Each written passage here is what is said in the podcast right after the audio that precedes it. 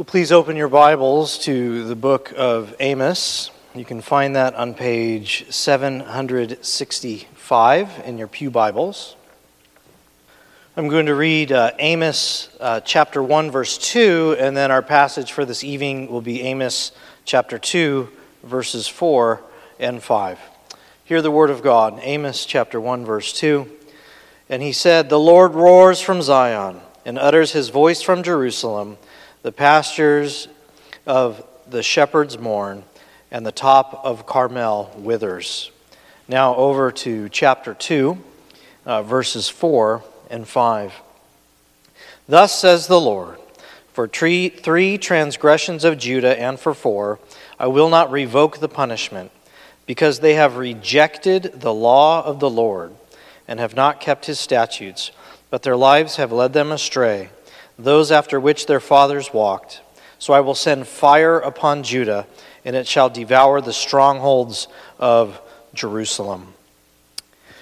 I would also invite you to turn briefly to the back of your Trinity Psalter hymnal to the Westminster Shorter Catechism. You can find that on page 968. Uh, there are two catechism questions that I just want us to, to have before us this evening uh, as we hear uh, the word preached. That's page 968 in the back of your Trinity Psalter hymnal. Uh, if we could uh, together uh, questions two and three, uh, I will read the question, and if we could all respond with the answer. What rule hath God given to direct us how we may glorify and enjoy Him? The answer the Word of God, which is contained in the Scriptures of the Old and New Testaments, is the only rule to direct us how we may glorify and enjoy Him. Question three What do the scriptures principally teach? The answer The scriptures principally teach what man is to believe concerning God and what duty God requires of man. Let's pray. Our Lord and our God, as we now prepare to hear your word explained, we ask that you would fill us with your spirit, that you would soften our hearts so that we might enjoy being in your presence you might sharpen our minds, that we might rightly discern your truth, and that you might shape our wills so that we might desire your ways. Through Jesus Christ our Lord. Amen. Well, it's been a couple of weeks uh, since we've been in Amos, so just remembering uh, what the book is about and what the goal of the book is. The church of Amos's day, they needed a firm shaking, they needed a wake up call, they needed to be warned of the dangers of being lukewarm or even very cold to the things of God. And that's a wake up call that we find ourselves constantly needing as well. And in our last message, the Lord began this wake up call by pronouncing judgment against six nations around Israel. The Lord exposes the most awful sins of all these nations so that Israel might take a look inside their own heart and see how they are guilty of the same sins. Now, remember, as we're looking at Amos at this time, the kingdom is divided. And when we speak of Israel, we're speaking of the northern kingdom, and Judah is the southern kingdom. And I'm sure as the northern kingdom, Israel, was, was hearing these six nations uh, being, being uh, basically taken to task by the Lord, that in their hearts they were cheering. Yes, Lord, those are our enemies. That's what they deserve. Go get them. Well, now in verses 2 and 5, it starts to hit a little closer to home as the rebuke turns to, to Judah, their southern neighbor, and not just close to them geographically, but also their brothers and sisters. They were brought out of Israel or out of Egypt together. So at some point, they may have started out with cheering here, but then as, as they start to hear the Lord getting closer and, and speaking to Judah, perhaps those cheers started to get just a little more unsure as the Lord's roaring is getting closer to home. Well, it's not only going to get closer to home for Israel, but it's going to hit closer to home for us as well. As we see these charges that Amos brings against the people of God and we see their sin, this should cause us to look inside our own hearts and to look inside our own life and, and ask, Am I sinning like this? Am I in danger of falling into the same rebellion? Is there a log in my own eye that needs removing? The major sin and charge that the Lord brings against Judah here is rejecting and neglecting the Word of God and instead deciding to go their own way. Our theme this evening is this Christ, our prophet, warns the church. If we neglect or reject God's Word, we will be led astray and, and face the same fiery judgment as the unbelieving world. We'll unpack this under two points uh, the sins of Judah exposed, and then responding to the Lord's roar. So, as we look at verse 4, we see the same format used in pronouncing warnings that the Lord used to pronounce judgment upon the other nations. And now he applies this to Judah. Verse 4 Thus says the Lord, for three transgressions of Judah and for four, I will not revoke the punishment. Well, those in Judah, if they, if they had hear this, we know that Amos was from Judah, so they, they may have, they may have been a bit surprised to hear the Lord speaking judgment against them through his prophet. What do you mean we'll be judged? They knew their history, they knew who they were. The Lord rescued all of Israel, including Judah, from slavery to Pharaoh, and, and He rescued them with His mighty hands and with great wonders, and He sustained them in the wilderness, and He, he led them to victory and gave them the land where they live right now. Israel was the object of the Lord's special covenant love. And they were also called to crush idolatry in the land and to be completely loyal to their God.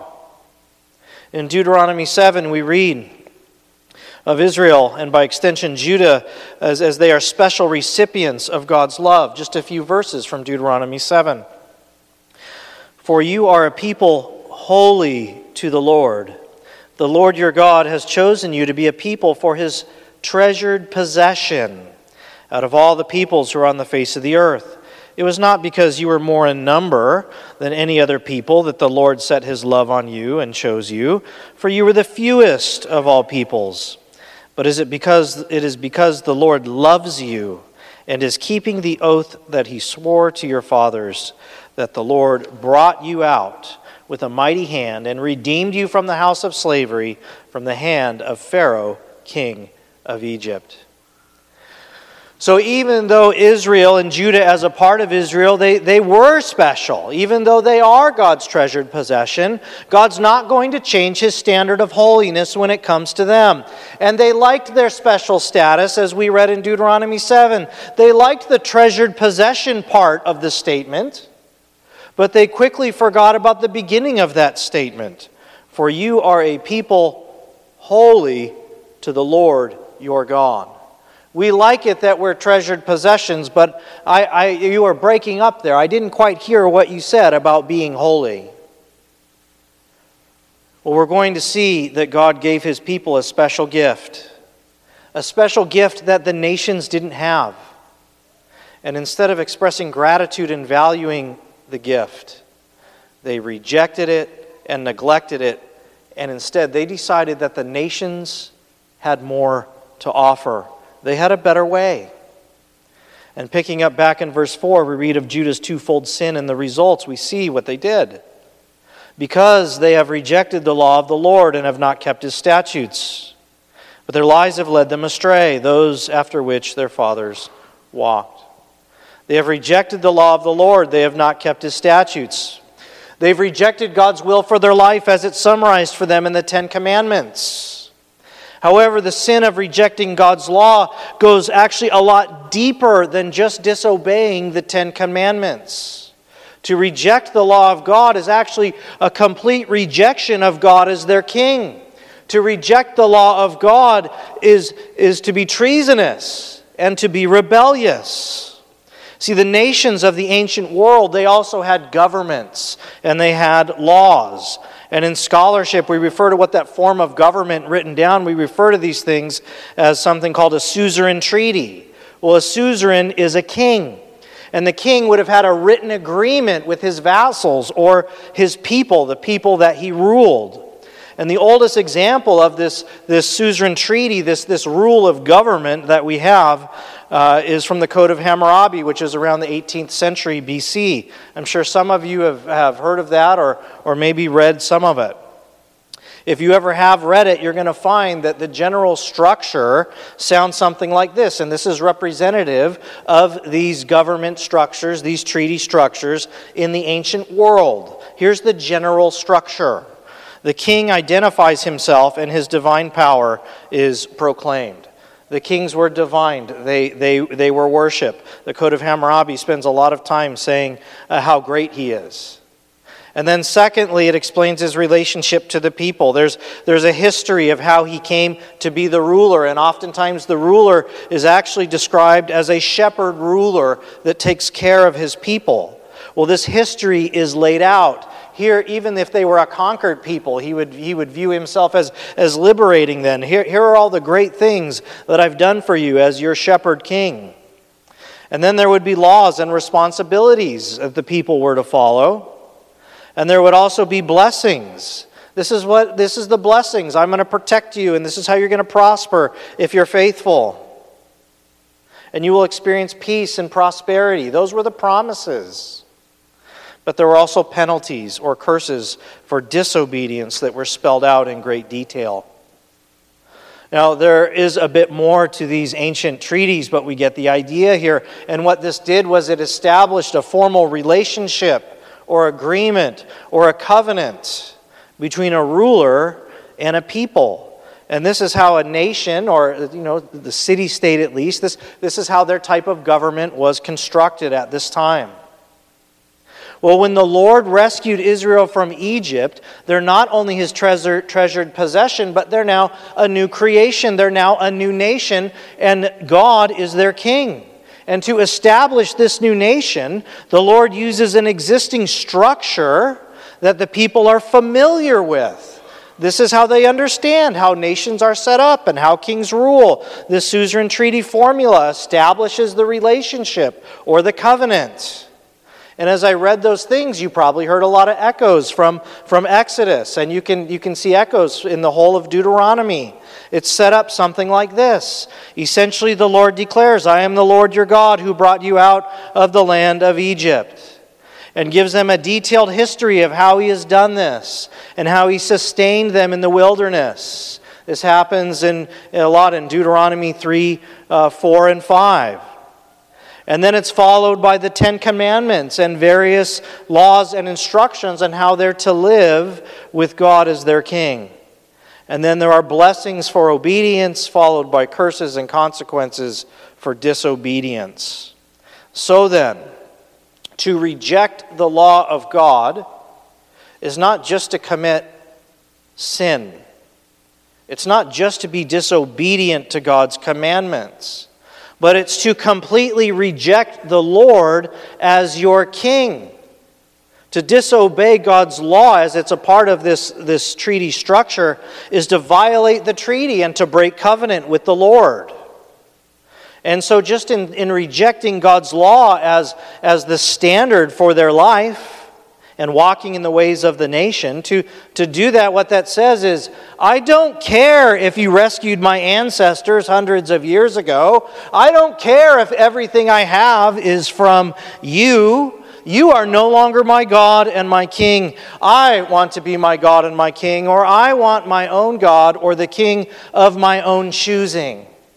That's what they've done here by rejecting the law of God. It's not just that they've sinned, they've rejected God as their king. And their sin here helps us to understand what Amos' job is as a prophet, and, and really all, all the prophets and, and their job. We, we should think of a, a prophet as a, a covenant lawyer who's bringing charges against the people of God for breaking this agreement. The charge here is you have rejected the Lord as God and King. You have rejected his gracious covenant that he made with you. You have rejected his care over you. And then in verse 4, we see what a rejection of God's law looks like. We see the rotten fruit, but their lives have led them astray, those after which their fathers walked. Now, commenting on this verse, J.A. Motyer says Amos, when he says this, that this is what he means. When anything other than the Word of God is given supreme place, so that we base our lives upon it and guide our lives by it, then it becomes a lie and a source of lies. So instead of walking in the way of blessing and obedience, Israel decided to adopt the gods and all the traditions of their fathers. Their fathers took in a steady diet of idolatry and wickedness and lies. And instead of seeing the sins of their fathers as, as evil and as a warning, they embraced them as righteousness and truth in the way of blessing. Even though they had God's love letter to them, they had His law, they had His promise that, that He would be their God and they would be His people and that they're His treasured possession. Even though they had this and they had it in writing, they chose to go the way of the nations. They had the very oracles of God, and God was their king and dwelt in the land with them, and yet they chose to walk the path of the nations. Paul describes what this road that Judah was taking, he described what it looks like. Although he's not describing Judah, he's describing those that, that don't have the Word of God in Romans 1. But it fits perfectly for what Judah has done. Paul says in Romans 1 For although they knew God, they did not honor him as God or give thanks to him, but they became futile in their thinking, and their foolish hearts were darkened. Claiming to be wise, they became fools and exchanged the glory of the immortal God for images resembling mortal man and birds and animals and creeping things. If God will not spare the nations for embracing idolatry and lies, Therefore, God gave them up to the lust of their hearts, to impurity, to dishonor of their bodies among themselves, because they exchanged the truth of God for a lie and worshiped and served the creature rather than the Creator. If God will not spare the nations for embracing idolatry and lies, He will certainly not spare His own people that have His word, His own people whom He has loved and given them a gift of the law. Judah has had every privilege, and what did they do? They spit in God's face and rejected him. And they rejected his word because they wanted to be like the nations. They thought the nations had it right. They thought living like the nations was more fun. They were following their heart, and their heart led them to go the way of the nations. They wanted to go their own way. And as a result, instead of blessings, if they don't repent, they will now receive curses. They will be judged with the nations, as we read of in verse 5. So I will send fire upon Judah, and it shall devour the strongholds of Jerusalem. Their special status of just being with the people of God is not going to absolve them of their sins. God's not going to go soft on Judah just because he rescued their ancestors. In fact, they bear even more guilt, having been in covenant with God, being in his presence, and having been given his law and his word, and neglected it, and they rejected it. And because of this, the sins of Judah are even worse than the sins of the nations. Now, as Amos, this is primarily to, to Israel, the northern kingdom, we can, we can get a picture that as this goes on and as Amos's message goes on, we can get a picture of them getting a bit nervous at this point as this judgment is starting to hit closer to home. And perhaps some of them are starting to wake up and say, wait a second, are we sure he's talking about the nations and talking about Judah? But we're going to save God's warning to Israel for next time. What we want to do with the remaining time that we have tonight is to think about this message. How should we receive and respond to this warning from Christ, our prophet? In what similar or even the same ways are we in danger of sinning like Judah? I thought of two ways. First, Judah presumed upon God's grace. They approached their relationship with God as, as something that they just deserved and they took it for granted. And we're often guilty of that every time that we neglect the Word of God. We're just taking it for granted. Now, we might think that we, we don't do that, at least not in our hearts, but we're taking the Word of God for granted. For example, in our parenting, when we take a, a hands off approach, discipline's really hard. Regular family worship is, I'm really, I'm really tired. Well, a hands off approach in this way to neglect the Word of God is, is in danger of being led astray and having your kids led astray. Well, well, my kids, they go to church. They're good kids. They'll be all right. I don't have to worry about it. Might be in danger of, of sinning in the way that Judah has. Or if we're born and raised in the church, it might mean that we think, well, I went to church all the time. I was baptized. I, I show up. I went to class. I made profession of faith. And, and so I'm good. I'm in. I can just kind of I can just kind of coast. We're guilty of sinning like Judah when, in, when instead of seeking to actively obey the Word of God, we just don't take it that seriously. It might even sound like someone saying, well, everything in moderation, right? Don't be a fanatic. Does that include your holiness and dedication to Christ and His church? If it is, we're neglecting the Word of God. It might show up in our attitude towards church attendance and even preaching and say, Well, I go to church a lot, and you know what? There's something I'd rather do this week than go. So I'm just going to do that because you know what? There's going to be another service next week. It's really no big deal if I, I miss a service as I choose to go do something else. Or, or well, here, here the preacher goes. I know he's about to, he, he, he's about to get personal and he's about to start meddling and he's about to get fiery, he's about to denounce something, I'm, I'm going to I'm gonna kind of check out and tune back in when he, when he tells us the good part if we trust in Christ that our sins are forgiven. If we have heart attitudes that ever sound something like this, or we're just not putting in the effort to be active listeners to the Word of God, we're in danger of being guilty, like Judah, of neglecting God's Word, which may lead to us walking as the nations walk. The second way we might be in danger of sinning like Judah is even more serious than neglecting the Word of God. It involves rejecting God's Word and just deciding that you know better.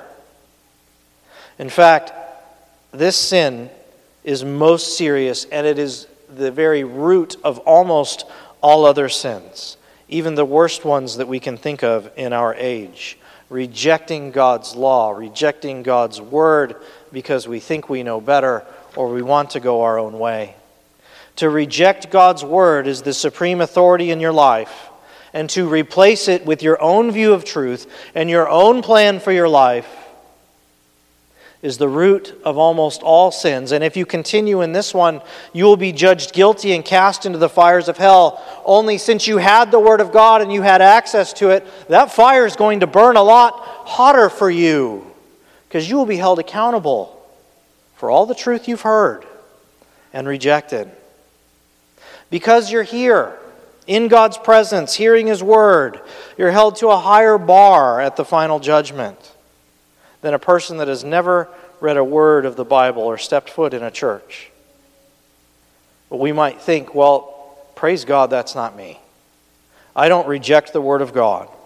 But here's what this might sound like in some ways that some of us might be guilty of this, or at least in the beginnings of this sin. If the Bible speaks against something that you, you, you believe, or if the Bible says something, but you're thinking, well, the Bible says this, but that, that sure doesn't feel wrong. Or you decide, well, I know the Bible speaks against this, but, but God's graceful, He'll just forgive me. Or I know the Bible speaks against this, against this but you know what? I, I think that this other thing is, is okay. I'm going to go my own way. If you have any of those thoughts, you're guilty of rejecting God, like Judah. You cannot pick and choose which verses you don't like. If you could, that would make you the supreme judge of truth. No, we must submit ourselves to the Word of God and place ourselves under the authority of the Word. I pray that none of you here are in this situation, but if at some point you're thinking of rejecting or minimizing the clear teaching of the Bible and because you want to just go your own way because you want what you want, I pray the Lord reminds you of what's preached here this evening. If you find yourself desiring to live a life of sin in direct contradiction to the Word of God and what it clearly says, you have a decision to make. And I'm going to state it in a way that I hope will help you make this decision the right decision if you're tempted here to go your own way, to think that you know better. I want you to ask yourself this question Who loves me the most? Who loves me the most? My Christian family members, my church family, my elders, my pastor, and my God? Do they love me the most? Or is it this other voice that I'm listening to? This other friend, this other stranger, this other internet wisdom? Do they love me more? Ask yourself who has a better plan for my life? The Lord or do I think I could make a better one? Who's actually most concerned with my personal happiness and my eternal soul? This other person that wants to lead me astray? Or the one who made me and takes care of me? Remember, the heart is exceedingly wicked and deceitful in all things. You cannot and should not always trust your heart. But you can always trust the Word of God. Always. And you can always trust those who give you loving directions according to His Word. You can trust those who love you in the Lord. Everyone here must make a decision regarding the Word of God. Everyone must decide is the Word of God the supreme authority in my life? If the Word of God is not the supreme authority in your life, then realize you're not neutral. You're not going to be okay. You're rejecting the Lord. You're claiming that you know better than God who made you and takes care of you. And this is the sin of Judah. If you're in the midst of questioning your faith, or someday down the road you're thinking of, of walking your own path and going your own way and making yourself the supreme judge of truth, I pray that the Lord brings this thought to your mind who loves me the most? Who loves me the most? Who cares about me? Who wants me to be the happiest? And I pray that you see that it's your merciful God who showers you with grace and blessings in Jesus Christ. Who loves me the most? Now, for all of us here, it is difficult for us to hear and even believe that in some ways we, we have sinned like Judah or that we're in danger of sinning like Judah. But we also know the Bible tells us all have sinned and fall short of the glory of God. That includes each of us here. At times, we've all neglected God's word, and at times, we've all decided in one way or another, in one circumstance or another, that we want what we want or that we think our plan is better than the Lord's plan. We've all done that. Brothers and sisters in Christ, we've all done that. We're all guilty, but we need not despair. Because the Word of God, as our supreme guide in life, also tells us that while we were still sinners, Christ died for us. Our Lord Jesus knew that even after He saved us, even after He liberated us from slavery to sin, He knew that we would still struggle in this life with indwelling sin that remains. He knew all the awful things that we would think and that we would do. And, and, and even so, even though he knew everything, he didn't hesitate, but still went to the cross to pay for our sins. And as a result, now we are in covenant with him. He is our suzerain, he is our king, and we are his vassals, we are his people. And now, having rescued us and making us his treasured possession, he now calls us to obey him as Lord. And the more that we trust and obey, the more we will be blessed.